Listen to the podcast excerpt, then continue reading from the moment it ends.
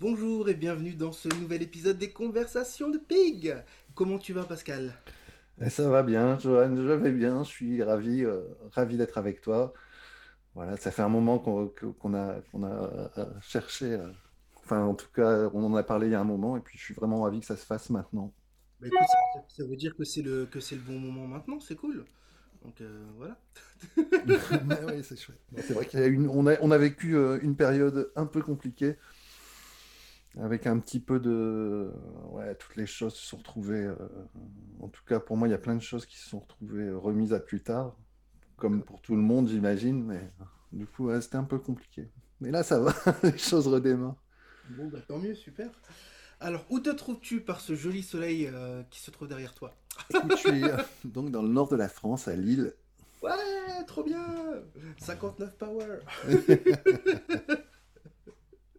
Excellent. Alors qu'est-ce que tu fais de beau à Lille Est-ce que tu peux nous expliquer ton parcours, ce que tu fais, ton instrument? Alors moi, bon, ben, euh, évidemment, je suis bassiste. Et euh, euh, à Lille, bah, je, moi, je me suis installé à Lille il y a, il y a- il y a- il y a longtemps, hein, dans les années 80. Euh, je venais d'arriver, je suis, je suis calaisien d'origine. Et donc, je me suis installé à Lille euh, parce que Calais, c'était un peu, j'étais un peu à l'étroit. Et euh, donc, j'y suis depuis, depuis 86, en fait. Et, donc, je suis musicien bassiste sur scène, en studio, euh, sur des projets, euh, des projets perso. Et j'enseigne aussi à l'ESMD, l'École supérieure de musique et de danse à Lille, ici, en musique euh, actuelle amplifiée, parfois aussi pour la promo de jazz, notamment des ateliers de conocole, des choses comme ça. Yeah, Génial. Donc euh, j'ai commencé, moi j'ai commencé la basse à 16 ans, euh, dans une famille où il n'y avait pas, spécialement de musique. Euh, mais ça faisait longtemps que ça me titillait. hein. J'étais un jeune fan des Beatles, etc. Donc j'avais envie de faire de la musique. On avait vite monté un groupe avec mon frère qui est guitariste, qui est toujours guitariste d'ailleurs. Et, et voilà, et à partir du moment où j'ai commencé à jouer, ça a été une passion assez, assez dévorante. J'ai passé beaucoup de temps et euh, je me suis formé un peu. J'ai pris quelques cours à Calais. Après, euh, quelques cours aussi à Paris avec Laurent Coquelard. On a surtout travaillé de l'harmonie et tout ça. Quelques... J'avais fait une- un stage ou deux au CIM aussi. Et puis j'ai fait la classe de jazz sur le tard, ici à Lille, euh, avec Yves Torchinski, Ok, euh, contre, contrebassiste. contrebassiste. Donc j'étais déjà euh, voilà, au bord de la trentaine. Et,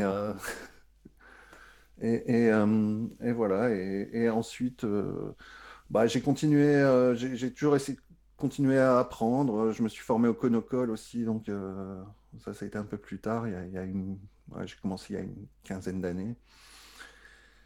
Et je suis allé me former en Inde. Et du coup, j'ai eu l'occasion de jouer aussi avec, avec Suresh, qui était mon, maître, et de, former, de former un groupe, de jouer là-bas aussi avec des projets à lui, avec des musiciens indiens. Tu peux nous expliquer comment tu as été amené à aller en Inde, par exemple? Alors, euh, ouais, mon voyage en Inde, mon premier voyage en Inde, c'est à 10 ans. D'accord. Et euh, j'étudiais, j'étudiais déjà avec Suresh, en fait. Euh, le Conocole, c'est quelque chose que, que- en, en fait, je cherchais un outil. euh, un outil parce que j'animais un atelier de rythme pour non-batteurs. Ok, super. Donc j'essayais pas mal de trucs, la percu corporelle, et je suis tombé sur... euh, euh, je, travaillais aussi le rythme pour moi, hein, un, bouquin de Ronan Guilfoyle, je sais pas si ça te dit quelque chose, c'est un bassiste irlandais euh, qui, qui- est, qui est aussi éducateur, prof, et qui, a- avait sorti un bouquin, ça parlait entre autres de Conocole, c'était vraiment un bouquin sur le rythme en général pour les musiciens de jazz. Et après, j'ai commencé à m'y intéresser, j'ai acheté les DVD qu'on trouvait à l'époque, euh, euh, le DVD de Subhash Chandran et celui de John McLaughlin avec euh, Selva Ganesh, Ah, Vinayakram, celui-là. Ok, il était pas mal aussi. ouais. ouais, qui est vachement bien. Et euh, plus, puis aussi d'autres bouquins, j'avais trouvé, euh, il y a David Nelson aussi, qui avait sorti un bouquin qui s'appelle Solkatu Manuel, qui était vachement intéressant, mais au plus je travaillais, au plus j'avais de questions en fait, et il fallait vraiment que je trouve un prof. Et donc euh, c'était ouais, 2011, je crois. Et j'ai cherché sur Internet et je suis tombé sur Suresh. Euh, et au début, c'était des cours, euh, des cours par Internet. Et euh, voilà, entre-temps, je m'étais expatrié à Los Angeles poursuivre mon ex-femme, qui était ma femme à l'époque, et qui travaillait pour le Cirque du Soleil. Donc on s'est installé là-bas. Et au retour, en fait, bah, du coup, j'avais un peu, un peu remis le voyage en Inde à plus tard. Et quand on est rentré, bah, j'ai décidé d'y aller. et ça a été le premier d'une série de voyages en 2013, je crois, décembre 2013. Ah, c'est énorme. Et c'était bouleversant, enfin bouleversant à plein de, à plein de titres. Quoi. c'était vraiment un choc, euh, choc culturel, euh, une espèce de voyage linguistique du rythme, C'était, incroyable. Enfin, j'ai vraiment vécu euh, des choses très fortes. Et, ce qui était super, c'est que Suresh, il, il m'a vraiment emmené dans des endroits où je ne serais jamais allé en tant qu'occidental. Donc ça, c'était le premier voyage. C'était vraiment un voyage d'absorption, d'observation. Et euh, Suresh, il est, passé à Londres euh, six mois plus tard. Donc ça, c'était en décembre 2013. Six mois plus tard, il était là et on a fait un premier concert. Il, m'a dit, ouais, je suis là, j'ai du temps, des jours off. Si, ça, si tu as envie, on peut essayer, de, je peux venir et puis on, on peut essayer de monter quelque chose. Donc euh, on a monté une paire d'ateliers un concert en duo et un petit bout de, concert en trio à Lille avec Stéphane Orens au piano. C'est devenu un groupe qui s'appelle Nandi, en fait. C'est passé comme ça. Après, je suis retourné. Euh, et, Il s'appelle Nandri, c'est ça? Nandi. Ah, Nandi, j'avais cru comprendre Nandri. Je me dis, ah, merci. non, c'est. on, on mais non. Euh, et, voilà, et l'année suivante, comment ça s'est passé? Je suis retourné là-bas et j'ai eu l'occasion de jouer euh, pour, dans leur festival, dans Music Season avec Suresh, avec un groupe de fusion, avec des musiciens, euh, des musiciens indiens, puis d'autres musiciens qui venaient d'un peu partout. Il y avait deux, euh, deux musiciens brésiliens qui, étaient des, qui, prenaient des cours avec Suresh aussi. Donc il y avait un côté un peu, un peu musique de partout dans le monde. C'était vraiment chouette. Tu m'étonnes? Et, euh, et, après, donc voilà, au printemps suivant, Suresh est venu en, en France. moi, j'avais monté une espèce de d'ateliers euh, euh, avec les étudiants du conservatoire de Tourcoing et, de l'ESMD, je crois. Mmh. Mais la première année, ça, il y, a eu une espèce de, de manque de budget, donc on n'a pas pu faire ce qu'on voulait. On l'a fait l'année suivante, mais du coup, on s'est retrouvé avec, euh, avec une salle à disposition et on a pu enregistrer une vidéo euh, on a enregistré un disque à ce moment-là, donc vraiment début de projet. Et, euh, voilà, un disque et une vidéo finalement qui vivent encore. On, a eu la chance d'avoir quand même des bonnes chroniques sur ce disque. Euh, voilà, on a été révélation dans Jazz Magazine. et cette vidéo, elle a eu la chance de vivre aussi. Elle est diffusée régulièrement. Je pense qu'il la diffuse encore régulièrement sur Stingray Jazz, qui est la chaîne la chaîne de jazz. Euh, D'accord, je connais pas, mais. 24 sur 24, c'est dans les bouquets free, euh, canal, etc. Ah, j'ai pas de télé, donc ok, ça marche. ah, moi, je l'ai pas non plus. Hein. Je sais qu'il a diffusé, mais je l'ai pas regardé. D'accord.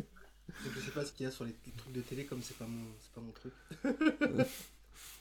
voilà, voilà un peu l'histoire. Et donc, euh, ça, ça, on, a un peu, on a continué. On a, on a eu l'occasion de faire une tournée aussi avec avec des invités, avec un flûtiste qui s'appelle Amit Nadi, qui est de Bangalore, et un percussionniste qui s'appelle Zohar Fresco, je connais pas, mais... percussionniste israélien. Et, voilà, euh, on, est parti avec, euh, avec Ben Flinois qui avait réalisé le, live, euh, le premier live dont je parlais tout à l'heure, notre concert. Et donc il y a un documentaire qui devrait sortir normalement peut-être pour la rentrée, qui est en phase de, montage, qui raconte cette tournée où on a joué dans des endroits vraiment euh. Atypiques. Par exemple, on a joué à, à Tirupati, qui est une espèce de ville, ville sacrée hindoue. Mhm. donc voilà, on a eu vraiment de la chance de jouer dans des endroits où finalement je pense qu'il y a peu de musiciens occidentaux qui se produisent voilà, c'était plutôt plutôt euh, une tournée assez incroyable. Donc j'espère que ce documentaire euh, va, finir par, sortir. Il n'y a pas de raison. Ouais, avec un peu d'obstination. Donc, tu nous partageras ça, et puis on relaiera l'info, forcément, ça va soi. et donc voilà. Et donc on a aussi un deuxième disque avec Nandi qu'on a enregistré en 2000. Est-ce que c'est déjà 2018 Ouais, 2018-2019, je crois. Et euh, qui devait sortir bah, il y a trois ans, là, au moment du Covid, et puis qui, qui sortira sans doute un jour, mais, mais du coup, euh, bah, tout a été euh, annulé. On avait une release prévue ici à Lille, et puis ça a été le moment du, du rien, donc. donc voilà, voilà un peu l'histoire de Nandi. D'accord. Et quels sont de tes autres projets euh, actuels avec lesquels tu tournes, tu enregistres? Alors là, il y a un projet qui me tient assez à cœur, euh, qui, que, que j'ai terminé, là, qui devrait sortir, euh, je pense, normalement qui devait sortir fin avril, mais ça va être plutôt début mai, ça va être retardé de quelques semaines. C'est un EP de, de basse solo qui s'appelle Palace Session. Et j'ai commencé ça pendant le confinement. Euh, c'est de la basse acoustique solo, improvisée. Donc ça, le format, voilà, c'est un format de, de, P, quoi. Il y a 5 titres, ça fait 22 minutes. Faut pas écouter plus de 22 minutes de basse solo, de toute façon. ça dépend, ça dépend, ça dépend. Mais en tout cas, je trouvais que c'était une dose raisonnable. Et, euh, et donc voilà, c'est un, un, peu basé sur, euh, euh, bah, sur, euh, ce genre de, de, choses que j'ai expérimentées autour des ragas, autour de, de ouais, certains moments où je me suis dit, il y a eu une paire de moments comme ça de révélation. Je me suis dit, tiens, ça, ça, me donne vraiment envie de jouer. ces ragas, surtout sur le deuxième disque de Nandi, il y a eu des petits moments comme ça où je me suis dit, tiens, j'ai l'impression que je joue la musique qui me qui résonne. Voilà. En tout cas, je me sentais vraiment en, adéquation avec ce que je jouais, quoi. Donc ça m'a donné envie d'explorer un peu plus. Et donc, ben, ça donne ce, projet-là, quoi. T'as as exploré euh, quel rag, par exemple? Alors, euh, j'ai exploré Chalanata. Ok, je connais pas celui-là, mais ok. Et c'est un et, euh, aussi. Et, un autre dont je sais pas le nom, euh, qui, qui, correspond, qui s'appelle, qui correspond à, l'accord mystique là de Scriabine, c'est ça, je crois? Serait chanté les intervalles Non, euh, écoute, c'est, je vais te le jouer. Ok, super. Et euh, c'est un.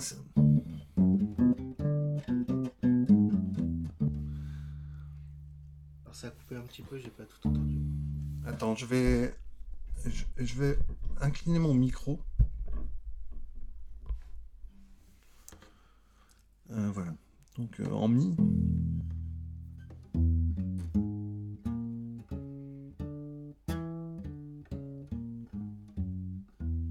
J'ai pas le son, mais j'espère que ça passera dans, dans Logic.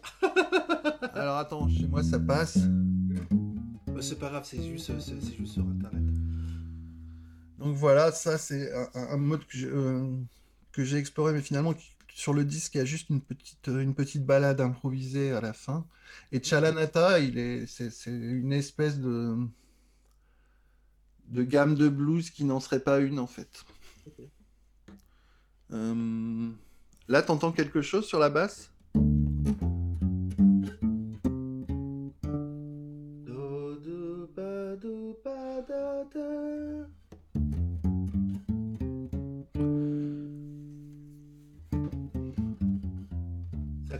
Chaque fois.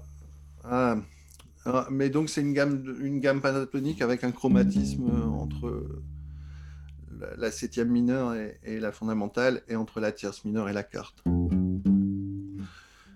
Et euh, voilà, donc, et, donc le troisième mode que, qui m'a bien inspiré, c'est Jnana Murti. Euh, en mi, par exemple, ça donne.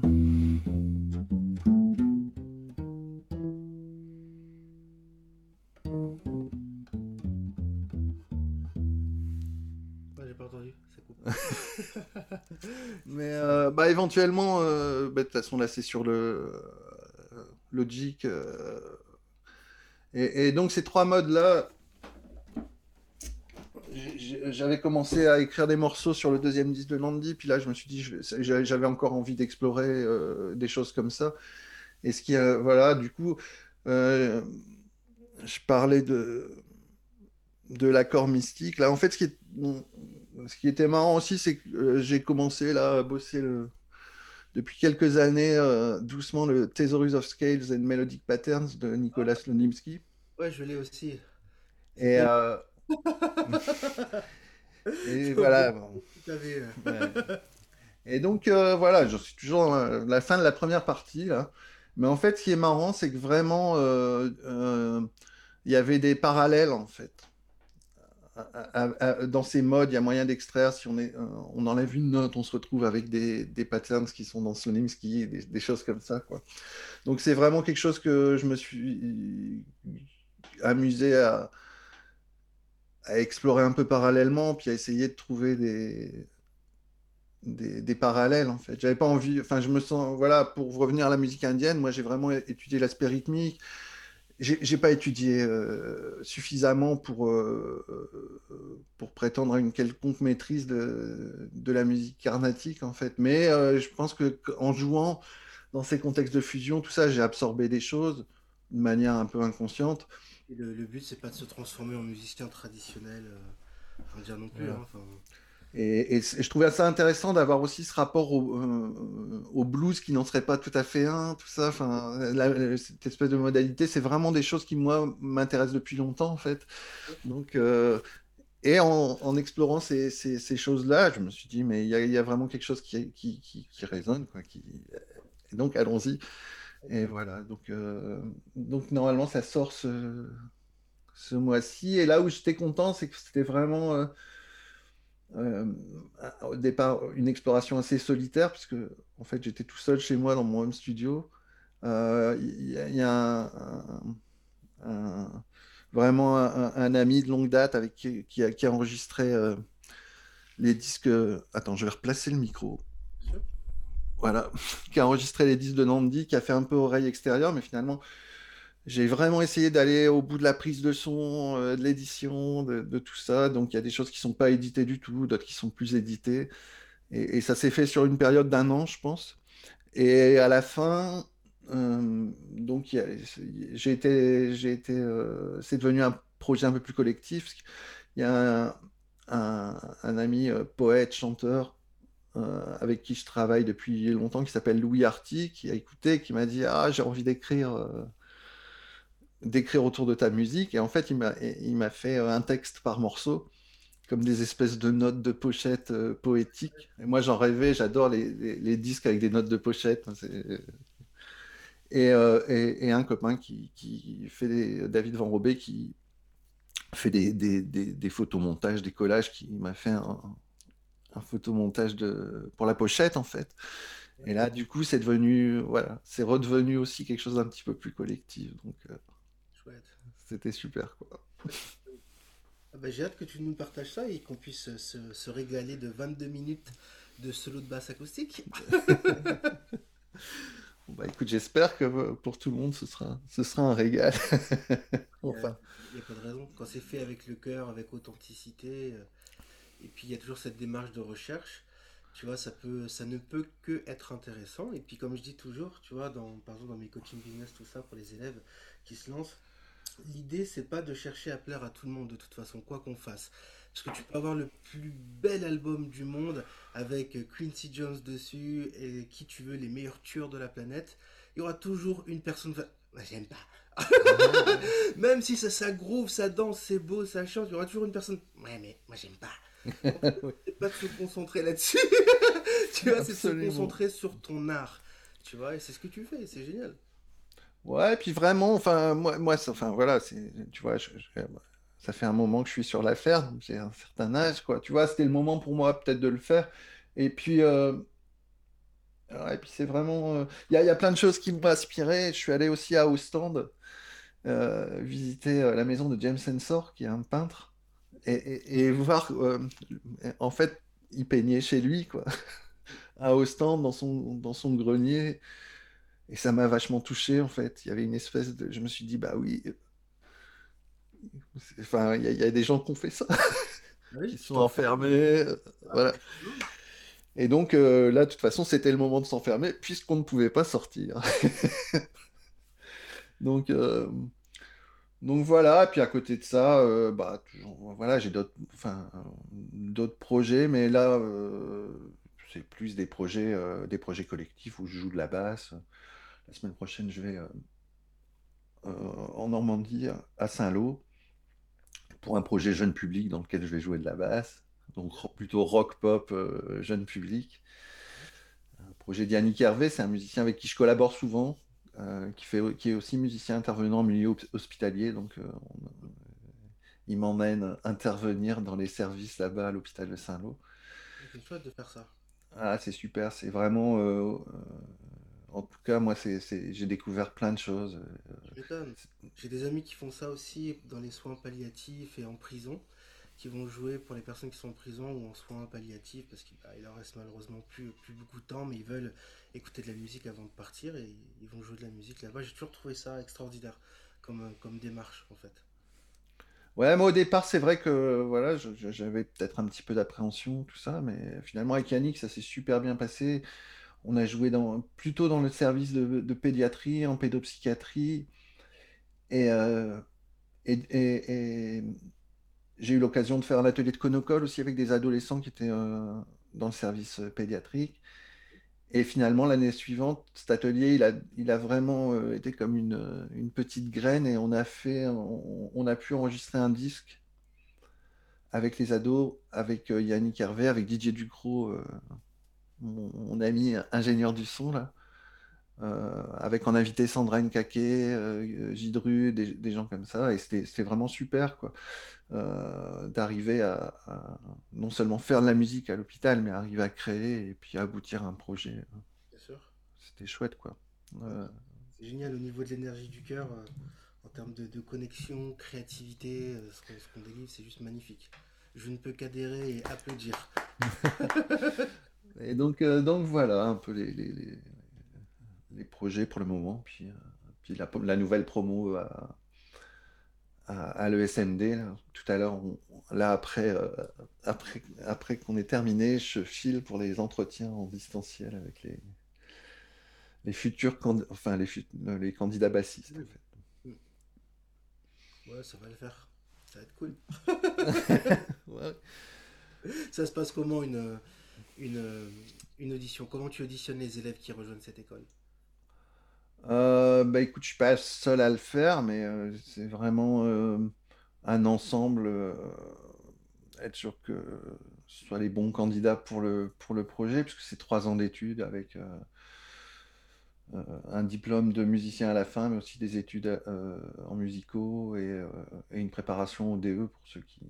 Le diplôme d'état pour ceux qui Ouais, savent pas. diplôme d'État, donc euh, donc c'est assez lourd, donc bah voilà, on, on a besoin d'être sûr que Ils sont que motivés soit, ouais. ouais, le- les, que ce soit les bons candidats. Voilà. Après, on- c'est, voilà, nous on, on recrute une promo tous les trois ans, D'accord. donc une promo complète, une espèce ça- qui forme un- une espèce de groupe. Donc on a, on réfléchit sur aussi euh, la dynamique. Faut que ça marche collectivement. Il y a pas mal de paramètres. Ouais, tu m'étonnes. Ouais, euh, D'auto-sabotage d'une personne qui suit la formation au bout de deux ans, et puis euh, après elle en a marre. euh, tu vois. Ouais, on a, on a eu, on a eu là pendant le Covid. je vais pas m'étendre, mais ouais, on a eu des gens qui arrêtaient, c'est compliqué, quoi. Après, c'était, une période un peu, un peu compliquée aussi. Même là maintenant, trois ans après le Covid? Non, non, mais ça s'est passé pendant le Covid. Bah là, c'est la nouvelle promo, donc euh, on espère que. Non, maintenant ça va beaucoup mieux. Et puis, puis euh, les gens qui sont restés, finalement, je pense qu'ils sont assez contents. C'est quand même, euh, c'est quand même une, une- je pense, une formation qui est vraiment, vraiment chouette. on les accompagne sur leurs projets personnels. Enfin, c'est vraiment l'accent est mis vraiment là-dessus. À la fin, en tout cas, sur leur récital. Donc là, ça va être le, le moment des, du, du récital final pour les, pour les étudiants de cette promo euh, qui se termine. Donc, euh, ouais, non, il y a une, euh, plutôt une chouette promo ouais, en musique actuelle et en, jazz, c'était bien. Et, ouais, puis après, nous, enfin voilà, c'est vraiment aussi sur l'accompagnement de ce projet personnel. plus, voilà, comme une espèce de de mentorat quelque part. Ouais, un peu, ouais, ouais, On n'est on n'est pas juste sur sur une, formation d'interprète, quoi. Mmh. Ça se, passe, ça se passe comment exactement pour celles et ceux qui nous écoutent, qui seraient susceptibles d'être intéressés je sais pas, dans un futur lointain ou proche, ah bah, il faut... de, vous rejoindre? À quoi on doit s'attendre euh, Comment ça se passe euh, Exactement? Est-ce que tu peux nous partager un peu plus de détails? Euh, Tu veux dire sur la formation proprement dite Oui, sur le, côté pédagogique. Alors moi, je peux pas... Enfin, voilà, il y a, pas mal de de volets. Moi, j'interviens vraiment sur, en tout cas en ce qui me concerne, sur la basse, sur les cours de basse, des cours d'atelier et des cours de conocole. Euh, et, euh, donc l'idée, c'est d'avoir des gens qui ont déjà un certain niveau, un certain bagage, un certain niveau. Après, euh, ça se fait aussi en fonction du candidat. Enfin, moi, j'essaye d'accompagner le projet du candidat, puis d'accompagner le candidat là où il en est, en fait. D'accord. Mais ça aboutit sur quoi quand, quand quelqu'un a terminé trois ans? Qu'est-ce qu'il peut faire au bout de trois ans? Qu'est-ce qu'il peut faire? Il peut vivre de la musique, il peut bah, on est censé, euh, il peut faire quoi avec ça? On est censé former des professionnels de la musique, des artistes, euh, interprètes et, créatifs, créateurs. Donc, euh, effectivement, il est censé vivre de sa musique. Normalement, il a, il a son diplôme d'État, il a passé son diplôme d'État de professeur, là, en, l'occurrence en musique actuelle amplifiée. Il, a, un, projet, personnel, euh, donc ils les, étudiants enregistrent en fin de, en fin de promo. Euh, le, le, récital, bah, euh, c'est le projet personnel, donc ils sont, ils sont censés être, être mûrs, être prêts, si tant est qu'on puisse l'être. Est-ce que c'est quoi que tu appelles le, le récital? C'est quelque chose qu'ils ont composé et qu'ils doivent vous démontrer en jouant? C'est-à-dire que le, oui, l'épreuve finale, bon, il y, a du contrôle continu, tout ça, mais l'épreuve finale, c'est un, récital de 40 minutes sur scène, en condition de scène. Ah, donc c'est un morceau ou c'est. Non, non, c'est un programme, euh, un programme libre. Euh, voilà. Et tous les ans, tous les ans, il y a un récital à la fin de chaque année. je pense qu'on commence par 20 minutes, puis 30 minutes, puis 40 minutes. Le récital final, ça doit être assez, assez convaincant. Il y a un jury extérieur qui vient. Voilà. c'est pas mal, c'est génial même. Ouais, en plus ils sont de bonnes conditions, ça se déroule à l'aéronef qui est une salle de musique ah, actuelle. donc, ouais, ouais, donc les conditions techniques sont bien. Enfin là, il y a d'autres aux arcades aussi pour le jazz, qui est une petite, une salle un peu plus petite, mais où les conditions sont super aussi. Moi, je crois qu'ils sont pas mal. Et euh, après, ben, pour candidater, normalement, euh, enfin voilà, il y a des, il des, faut, faut avoir, euh, avoir le bac. avoir c'est obligé, c'est obligatoire? Normalement, il y a des dérogations possibles. C'est pareil, il faut plutôt un DEM, mais ou avoir fait une classe CPES. Mais c'est pareil, il y a des dérogations qui sont possibles. Donc après, il faut, voilà, faut candidater si, si on, si on en sent l'envie et le oui, c'est pas totalement fermé, parce que quelqu'un comme moi qui n'a pas de diplôme, par exemple, j'ai zéro diplôme dans la vie, zéro diplôme euh, scolaire, zéro diplôme en musique, mais si tu es motivé, tu vois, et, que tu es un peu comme euh, mon profil, c'est quand même réalisable. En tout cas, il faut le tenter. Mmh, euh, voilà, après, bah, ce sera peut-être non, ce sera peut-être... Mais, mais, mais, on a sélectionné aussi des des candidats qui n'avaient pas un profil euh, euh, très diplômé, en tout cas en, musique, quoi. Des gens qui sont plus. Là, euh, on avait un, étudiant qui est, qui est plus dans l'électro, qui vient, qui est vraiment plus sur le, le beatmaking et ce genre de choses, quoi. Enfin, donc, donc voilà, on essaye en tout cas d'être d'être en adéquation avec les, les, pratiques actuelles de la musique et, après, euh, moi je pense qu'il ne faut pas hésiter à candidater. Au pire, au pire c'est non. Mm. Mais c'est vrai que c'est un recrutement assez. Voilà, comme on a une promo tous les trois ans, on recrute peu. Quoi. Vous avez à peu près combien d'élèves par, par instrument? Alors, on a un élève par instrument. On recrute une, une promo. Euh, ah oui, d'accord. Donc, c'est assez sélectif. Mais euh, voilà, donc c'est vrai qu'on peut, on peut parfois passer à côté de candidats qui candidateront ailleurs parce qu'il n'y a juste pas de recrutement. Hmm. Mais, mais pourquoi limiter à. Il y a forcément une raison stratégique, j'imagine. Euh, pourquoi limiter à un élève par instrument? Est-ce que c'est parce que c'est pas gérable ou euh? Euh, Mais en fait, comme on a, voilà, on a tout ça. Finalement, je pense que c'est une histoire de budget. Ah, Donc, on a un budget pour un certain nombre d'étudiants et nous, le choix qu'on a fait, c'est de recruter une promo qu'on peut faire jouer ensemble, en fait. Hmm. Donc, avoir un groupe, là, on, euh, par contre, on a eu deux guitaristes cette année sur la promo parce qu'on voilà, on, trouvait qu'ils valaient vraiment le coup tous les deux. Enfin, sur la promo précédente qui va sortir cette année. Et là, c'est pas encore décidé. Donc, euh, mais en gros, c'est à peu près ça. Mais en tout cas, l'objectif, c'est d'avoir un, effectif euh, qui peut fonctionner comme un groupe, en fait. Et du coup, du coup, c'est chouette aussi de gérer cette dynamique de groupe d'avoir euh, bah, une promo qui peut fonctionner sur des ateliers, sur des choses comme ça. Et il y a beaucoup de création aussi à l'extérieur. Ouais, j'ai posé la question justement ce que vous faites. Euh, parce que tout à l'heure, euh, tu as cité l'école de, jazz, Arcane, je crois, si j'ai pas dit de bêtises, je sais plus laquelle. Tu, as cité une école de jazz, en tout cas à Lille.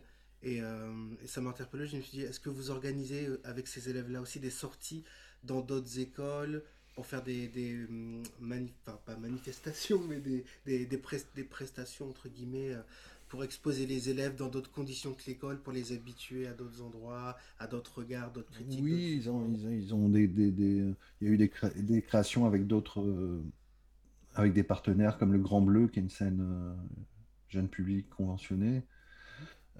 avec l'aéro, il y a, l'aéro, il y a, il y a, un projet de l'aéronef avec des ados euh, qui sont, qui sont euh, recrutés dans les lycées. Et euh, on a nos étudiants qui vont encadrer un peu, un peu les répétitions de ces ados, des choses comme ça. quoi.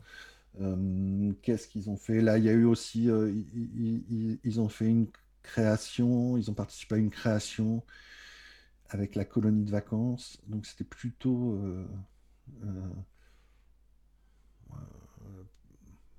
plutôt créatif et un peu contemporain rock, mais euh, en tout cas, ils, ont pu, euh, ils, ont pu, ils créer de la musique, participer à un, spectacle en quadriphonie, euh, avec quatre, quatre diffusions dans la salle, tout ça. Enfin, c'était vraiment intéressant, avec quelque chose d'assez pointu et, assez complexe. Voilà, le musée d'art moderne aussi. Enfin, il y a pas mal, ils font, il y a, vraiment pas mal de projets euh, avec pas mal de partenaires sur, euh, sur la région, avec le 99 bis aussi qui est. Euh, je connais pas, mais. Enfin voilà, on a pas mal de, ils, voilà, ils ont des choses à faire bah, dans des lieux différents. C'est tout le malheur et le, et le, bonheur que je leur souhaite. Ouais, ouais mais c'est vraiment, c'est vraiment la dynamique de de ce qu'on leur propose à l'ESMD, quoi. C'est vraiment essayer de, leur faire expérimenter euh, de la création dans des contextes euh, assez, euh, assez divers et variés. Mm. Bah, il y a eu des choses avec Louis Antoine, voilà, enfin, voilà, il y a pas mal de. Et puis j'imagine, c'est ça, vous faites intervenir aussi des, musiciens extérieurs, des, choses comme ça. Voilà, et puis les, on peut, nous, on est prof référent. Il y a une équipe de. Moi, je suis prof référent en basse. Il y a un prof référent par instrument. Mais après, euh, on peut envoyer aussi euh, les élèves voir d'autres d'autres profs selon euh, les, les, problématiques qu'ils veulent aborder. Ah,